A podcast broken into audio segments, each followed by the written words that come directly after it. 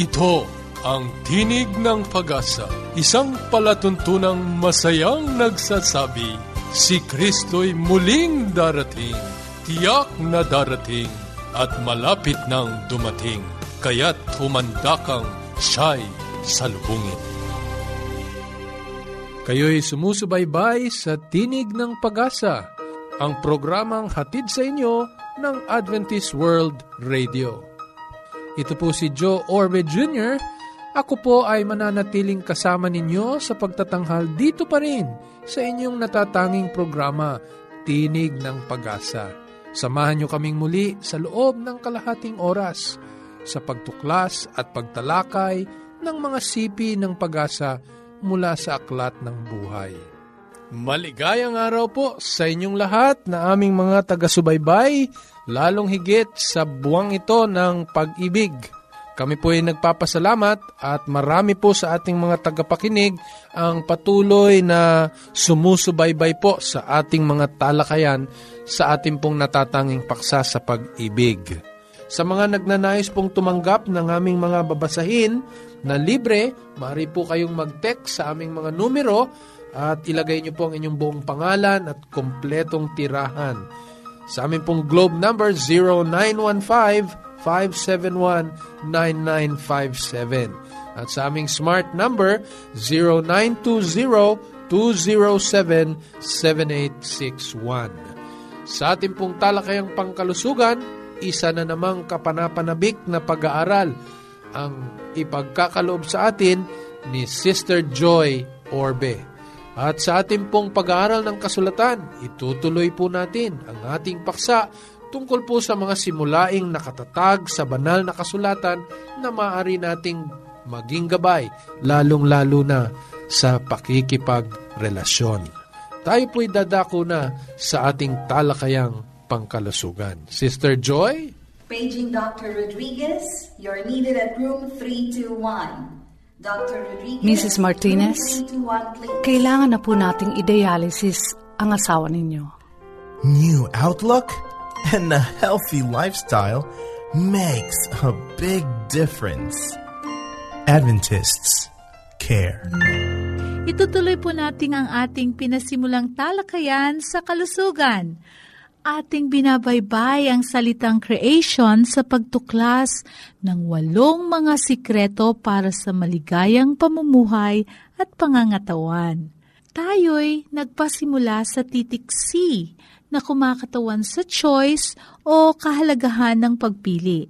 Ang R naman ay tumutukoy sa rest o kahalagahan ng pamamahinga. Ang letrang E ay kumakatawan sa environment o kahalagahan ng kapaligiran. Ang titik A ay tumutukoy sa activity o kahalagahan ng gawa o gawain. Trust in divine power o pagtitiwala sa Diyos ang letrang T. Ang titik I naman ay kumakatawan sa interpersonal relationship or pakikipagkapwa. Tatalakayin natin ang titik O ng creation. Ito ay outlook o mabuting pananaw sa buhay. Si Tony at Ronnie, kapwa sampung taong gulang, sila ay kambal na magkapatid magkamukhang magkamukha, ngunit salungat sa halos lahat na bagay, kabilang dito ang pananaw sa buhay. Si Ronnie madalas ay mayroong mabuting pananaw at si Tony ay kabaliktaran. Nabubuhay siya sa negatibong pananaw. Manghang-mangha at nagtataka ang mga magulang nitong kambal. Sa kaarawan nila, nagpasya ang tatay at nanay na subukin at pag-aralan ang ugali ng mga kambal na anak. Kaya't bago pa naman magising ang mga anak, ipinasok sa kanilang mga silid ang mga regalo sa kanilang kaarawan o birthday. Pinuno ng maraming iba't ibang mga laruan ang silid ni Tony, ang malungkutin at may negatibong pananaw sa gagustuhan ng mga magulang na siya'y mabago nung kaligayahan na maaabot nung mga laruan na naibigay sa kanya. Kay Ronnie, na may mabuting pananaw. Sa halip na mga laruan, nagkalat ang mga magulang ng dumi ng aso sa paligid ng higaan nito upang subukin ang likas nitong masayahin at puno ng pag-asa. Nang ang kambal ay gumising at paglipas ng isang oras, dumaan ng mga magulang upang alamin ang reaksyon ng kambal na mga anak katulad ng dati. Umiyak si Tony sa kabila ng napakaraming mga laruan. Sabi niyang umiiyak sa ama, Nako, kakaingitan ako nito ng aking mga kaibigan at lalayo sila sa akin. Iisipin nilang nagyayabang ako. Kailangan kong bumili palagi ng baterya, tapos magastos. Ang daming babasahing instruction manual para sa malaro ko ito o ito o yung isang laruan at hindi magtatagal masisira ang lahat na ito. Kasabay naman ng pagyak ni Tony, naririnig ang mga yabag sa silid ni Ronnie na parang nagsasayaw. Agad itong tiningnan ng mga magulang. Nang makita si Roning masayahin, tinanong ng ina kung bakit siya nagsasaya sa palibot ng mga dumi ng aso. Niyakap ng mahigpit ni Ronnie ang mga magulang at pinasalamatan pa. Nagtaka ang mga magulang at nagtanong, para saan siya nagpapasalamat? Ang sagot ni Ronnie na may mabuting pananaw at may pananabik. Nako, matagal ko na pong hiniling sa Diyos ang magkaroon ng asong maalagaan. Salamat po sa inyong regalong tuta. Iingatan at mamahalin ko po ito. Nako, masaya itong kwento na ito.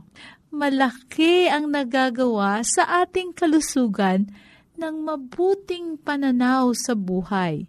Sa katunayan, marami sa ating mga sakit o karamdaman ay dulot ng negatibong pag-iisip o pag-aalahala. Kung ito'y babanggitin ko, hindi sapat ang panahon na binibigay sa atin ng radyo. Iniilawan ng mabuting pananaw ang madilim na mga bahagi ng ating buhay. Sa katunayan, mas maraming kinakailangang muscles o laman sa pagsisimangot kesa sa pagngiti. Bagamat may mga panahon ng kalungkutan sa buhay, hindi nalulugod ang Diyos kung mananatili tayo dito. Malaki rin ang naiaambag ng mabuting pananaw sa ating pagiging mahusay sa ating mga gawa. Ang pananalig sa Diyos sa kabila ng mga bagay na hindi natin lubos maintindihan ay tinatawag na pananampalataya. Pakinggan mo kaibigan ang ilang mga sipi sa kasulatan tungkol sa mabuting pananaw. Ang Kawikaan 17.22 nagsasabi, Ang masayang puso ay mabuting kagamutan, ngunit ang bagbag na diwa ay tumutuyo ng mga buto.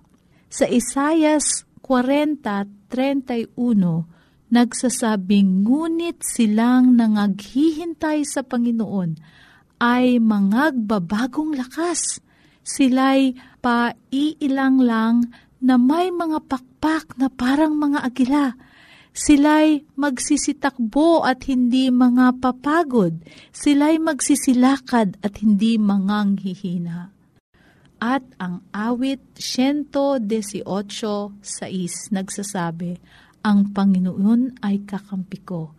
Hindi ako matatakot anumang magawa ng tao sa akin. Maaari mo ding gawin ang mga sumusunod upang lalong bumuti ang inyong pananaw. Una, pwede kang magpadala ng mga simple o sariling likha na maliliit na sulat o text message sa isa o dalawang mga kaibigan sa loob ng isang linggo. Pangalawa, pwede kang mag-insayong ngumiti sa harap ng salamin araw-araw upang lalong mapaganda ang pagngiti natin sa kapwa. Pangatlo, kumuha at isulat ang isang magandang pananaw o salawikain at idikit ito kung saan mo maaring madalas na mababasa. Ang pang-apat, tanggalin o iwasan ang anumang mga bagay na maaring magdala sa inyong kaisipan na gumawa ng masama o magdulot man ng kalungkutan sa buhay. Tandaan mo kaibigan, maari mong piliing maging malusog at masaya ang buhay. Gamitin mo ang mabuting pananaw sa buhay mula sa Diyos. Hanggang sa susunod na paksang pangkalusugan, ito po ang inyong lingkod at kaibigan sa himpilang ito, Joy Orbe. Nais po naming marinig at talakay ng iyong mga tanong sa mga paksa na ating natalakay. Maari niyong i-email ang inyong mga tanong sa pag-asa at npucadventist.org. Uulitin ko po, pag-asa at npucadventist.org o di kaya sumulat sa Tinig ng Pag-asa P.O. Box 401 Manila, Philippines o mag-text lamang sa Globe 0915-571-9957 o smart number natin 0920-2077861. Yes, Dad and Mom are coming. I wish my parents will come too. The best way to spend time? It's with family. Adventists care. Maraming salamat muli, Sister Joy.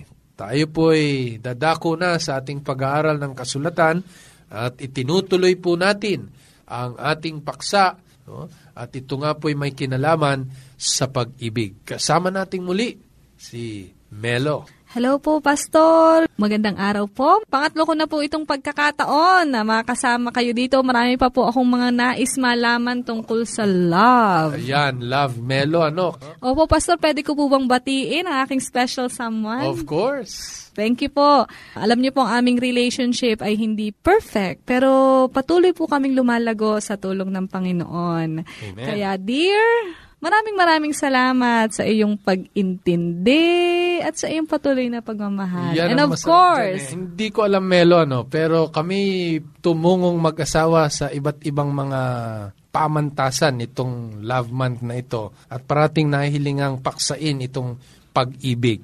Pero tuwing ito'y pinag-uusapan, Melo, parang hindi naluluma, hindi nagsasawa ang mga kabataang pag-usapan itong pag-ibig.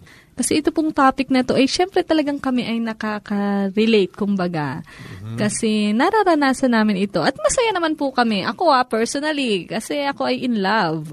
Yan ang kagandahan. And loved. Aha. Kaya sa lahat po ng mga sumusubaybay sa ating pong paksa, ito na po ang ikalawa sa huli. No, Melo? Tatapusin natin Matatapos ito na next. po. Marami pa po Ayan. akong mga questions. Oo. Di mabuti nga, sana makasama ka pa namin, Melo, para sasagutin natin yung ibang mga katanungan na dumating po sa atin.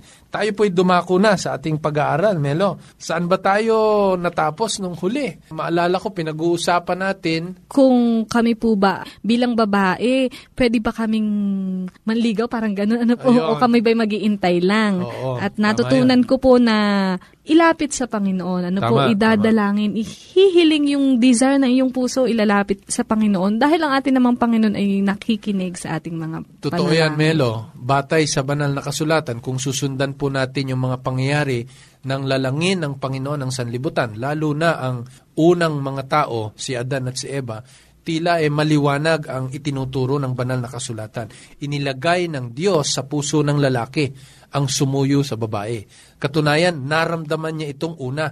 Kaya nga, kinailangan ng Panginoon, ano, nakita ng Panginoon sa kanyang kahiwagaan na mabuti na magkaroon ng katuwang ang lalaki. Kaya si Adan, Melo, nung lalaki ng Panginoon, nakita niya ang pangangailangan ng isang katuwang. No? Dito'y nagbunsod ang damdamin ng lalaki ng paghahanap sa isang katuwang. Marahil, Melo, yun din ang dapat nating sundan, lalo na sa mga kabataan ngayon. Kasi alam mo, Melo, hindi mo na itatanong. Siguro hindi lang cultural, kundi sa buong sanlibutan. Pagka talagang nagbigay ng motibo ang babae, ano? at talagang ito'y pinangunahan ng babae, kuminsan nga sa aming mag-asawa, nakapagbibiro pa ha, pag nagkikwentuhan kami ng love story ng aking asawa, eh minsan nabibiro nating mga lalaki, ano, sa inyo pong mga nakikinig, nasasabi natin, alam mo anak, nung ako'y nililigawan ng iyong ina, eh, bagamat pabiro, ano, eh, hindi tama, no? Kaya, kung ito nga ay pabiro na nagagawa, na hindi naman totoo, eh, lalo na kaya, kung babae talaga, ang nagbigay ng motibo at nanligaw. Abay, habang panahon nyo ng mag-asawang babatahin yan at talaga namang pag-uusapan na ikaw ang lumigaw. Ano? Maliwanag po yan sa banal na kasulatan na nakita, naramdaman, inudyok sa damdamin ni Adan ang pangangailangan ng isang babae. Marahil magandang ilatag na lamang natin sa ganong kalagayan, Melo. Opo. Na talagang sa lalaki magmumula. Pero nung nakalipas nating pag-uusap, di ba, binaybay natin yung ilang mga pamamaraan para maipakita ng isang babae no, ang pagpapala ng Panginoon sa kanyang buhay. At hindi man inaakit ang isang lalaki, e pagka nakikita yung mga kabutihan o mga gifts na ipinagkaloob ng Diyos sa isang babae, eh talagang ginagabayan ng Panginoon ang isang lalaki na magmahal doon sa babae na kanyang nakikitang kalooban ng Panginoon. Ayun po. Ayun naman, Pastor, ang gusto ko pong malaman ay ano po ba ang katangian na dapat makita sa akin, halimbawa bilang babae, bago ako pumasok sa isang relationships, bago ako maging girlfriend, kumbaga, meron bang mga qualities na dapat Parang- makita sa ano, akin? Ano ba yan, Melo? Yan, yung ba yung katulad ng tanong na ideal man? Yung mga ganun? Ah, pa- parang ganun po. Meron po bang yon Tama, Pastor. Meron po bang ideal girl? Hindi ko alam, Meron Melo, ba ako no? ng mga qualities na yon? Kung makaka-relate ka, nung bata-bata pa ako at naririyan din sa mga ganyang ibigan, no? eh, meron tayong tinatawag na slam book. Naalala mo yan, ano? Apo. O, tapos doon pinasusulat, kung nagpo-prospect ka sa isang dalaga o binata, eh doon mo nakikilala, sinusulat doon yung mga what's your ideal man or what is your ideal woman. Marahil, totoo nga Melo, na yan ang isang malaking katanungan na dapat natin paglaanan ng pansin. Pero bago ko sagutin yan Melo, alalahanin po natin na kailanman hindi tayo makakasumpong ng sakdal.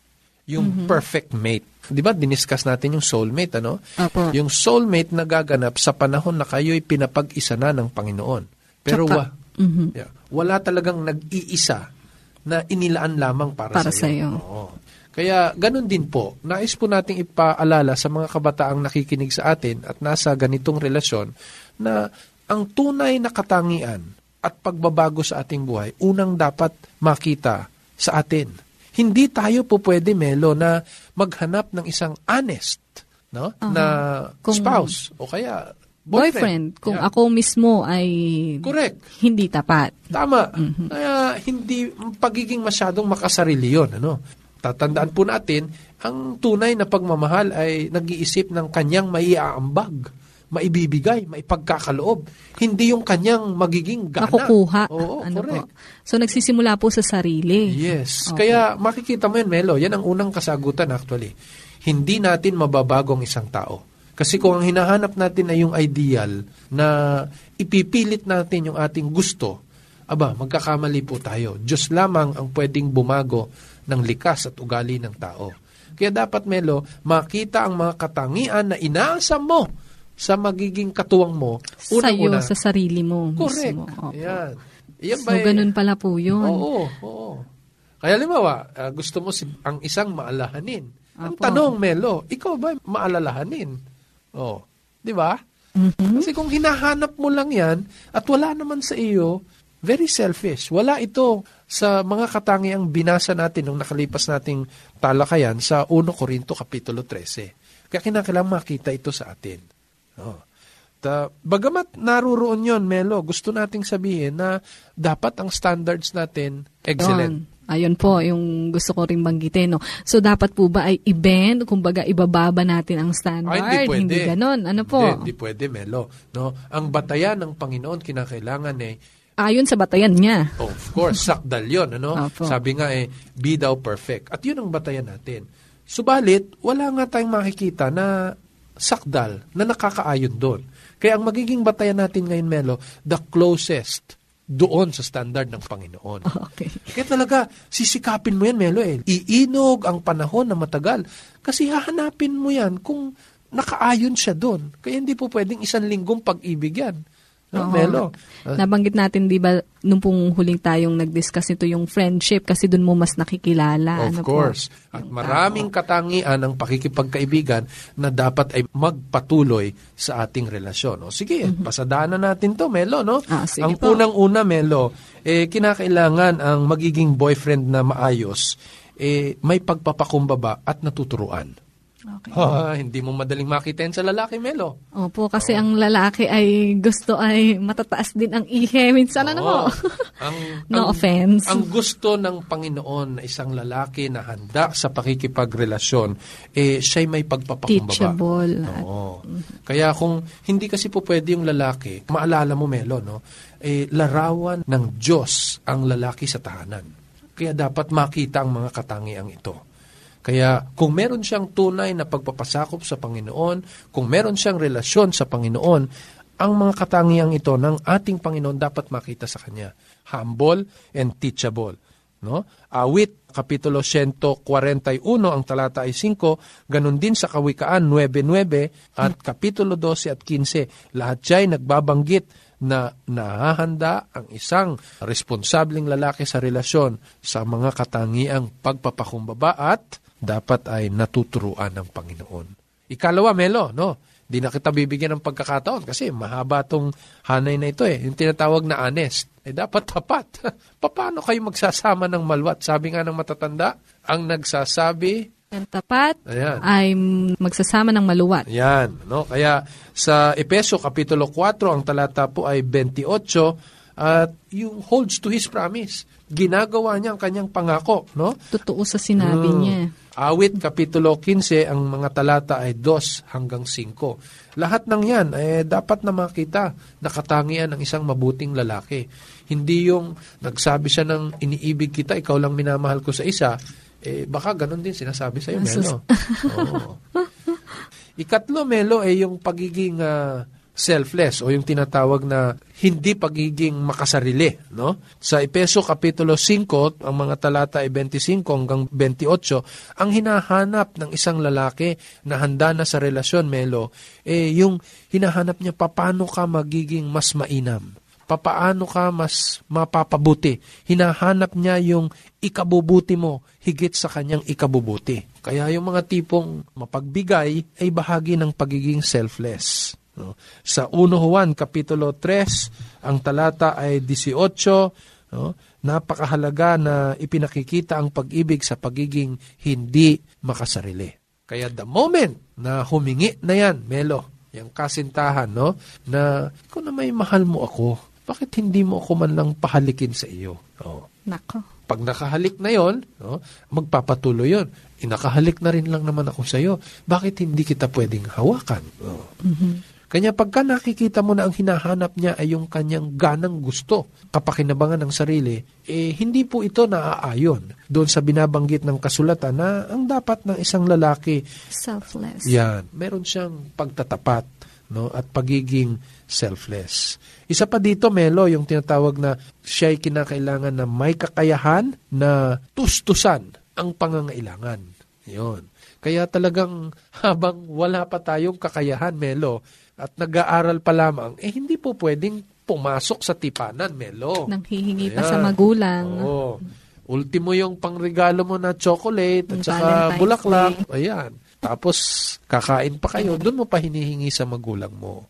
Oo. Marami kasi sa mga kabataan natin ang iniisip ay yung romantic feeling lang eh. No? Wala yung responsibilidad. So sabi sa 1 Timoteo Kapitulo 5 at 8, eh, kinakailangang may kakayahang maglaan ang isang responsableng lalaki para sa pangangailangan ng kanilang samahan o di kaya yung kanilang relasyon. Isa pa dito, Melo, yung tinatawag na kakayahan na protektahan o ingatan ang iniibig, o, gayon din eventually siguro sa buong pamilya. Oh, kaya wag po nating kaliligtaan po ano sa mga binanggit ko Melo para ma-summarize natin 'yon. May tatlong mahalagang responsibilidad at katangian ang isang lalaki na papasok sa ganitong relasyon. Una, kinakailangan maging siyang priest, di ba? Siya ang larawan ng Panginoon, kaya ang mga katangian ng Panginoon ay makikita sa kanya at dadalhin niya ang kanyang minamahal sa Panginoon, hindi yung ilalayo. Oh, kaya sa panahon ng pagsamba, kung ikaw ay sa halip na sa simbahan dadalhin, ay doon sa ilalim ng okra. no? Ilalim ng okra. Ay, nako. Sa ilalim ng puno ng mangga. Aba, ay ibang usapan yon. Ikalawa, kinakailangan maging provider siya. No? Yun ang ikalawang P. Kasi ang Panginoon bilang larawan, ano, eh, nagbibigay, nagkakalob sa lahat ng ating pangangailangan. So, priest, provider, ano po po yung isa? Yung, yung panghuli, eh, yun yung tawag na protector. Protector. Kaya dapat iingatan yan. So, hanggat wala po ang isang lalaki ng tatlong ping ito, ano pong ibig sabihin nun? Aba, ay hindi pa angkop, Melo. Hindi pa angkop. No? Kaya mahirap po yung tayo'y naligaw na na hindi natin nakikita yung hanay ng kalooban ng Panginoon sa buhay natin at doon sa ninanais natin na maging katuwang natin. Kaya ang mangyayari lamang doon, magpapahayagan tayo ng pagmamahal, pero hindi pa tayo Handa dun sa responsibilidad na kaakibat nun. Correct, Usually, ganun po ang nangyayari eh. Oo. Sa ating mga kalalakihan dyan, meron pong tatlong P to sum up. Ano po? Una ay priest. Hindi ka ilalayo sa Panginoon, kundi ikaw ay dadalhin palapit sa Panginoon. Pangalawa po ay protector. So kung ikaw mismo ay hindi kayang protektahan ng sarili, how much more po ang iyong kapartner at ang iyong magiging pamilya. So dapat meron kang kakayanan na magprotekta. At ang pangatlo ay kakayanang mag-provide. Ano? So, kung nanghihingi pa ng mga iririgalo sa Valentine's Day, ay siguro ay ipagpaliban muna ano ang pagpasok sa isang relasyon. Yung binigay mo ba sa akin ay galing talaga sa iyo? Sana nga, Merlo, marami tayong panahon, ano? Pero itutuloy natin yan. Sa susunod, pag-usapan naman natin yung katangian ng mga babae ayon sa. Biblia. Kaya po, muli, sa dati pa rin pong himpilan, oras at araw, sana po ay patuloy nyo kaming subaybayan. Kung ninanais nyo po na magpadala po ng inyong mga tanong, maaari nyo pong ipadala yan sa aming globe number 0915-571-9957 at sa aming smart number 0920-207-7861. Muli, ito po si Joe Orbit Jr. sa Roma 15.4 sa pagtitiis at pag-aliw ng mga kasulatan ay mangagkaroon tayo ng pag-asa.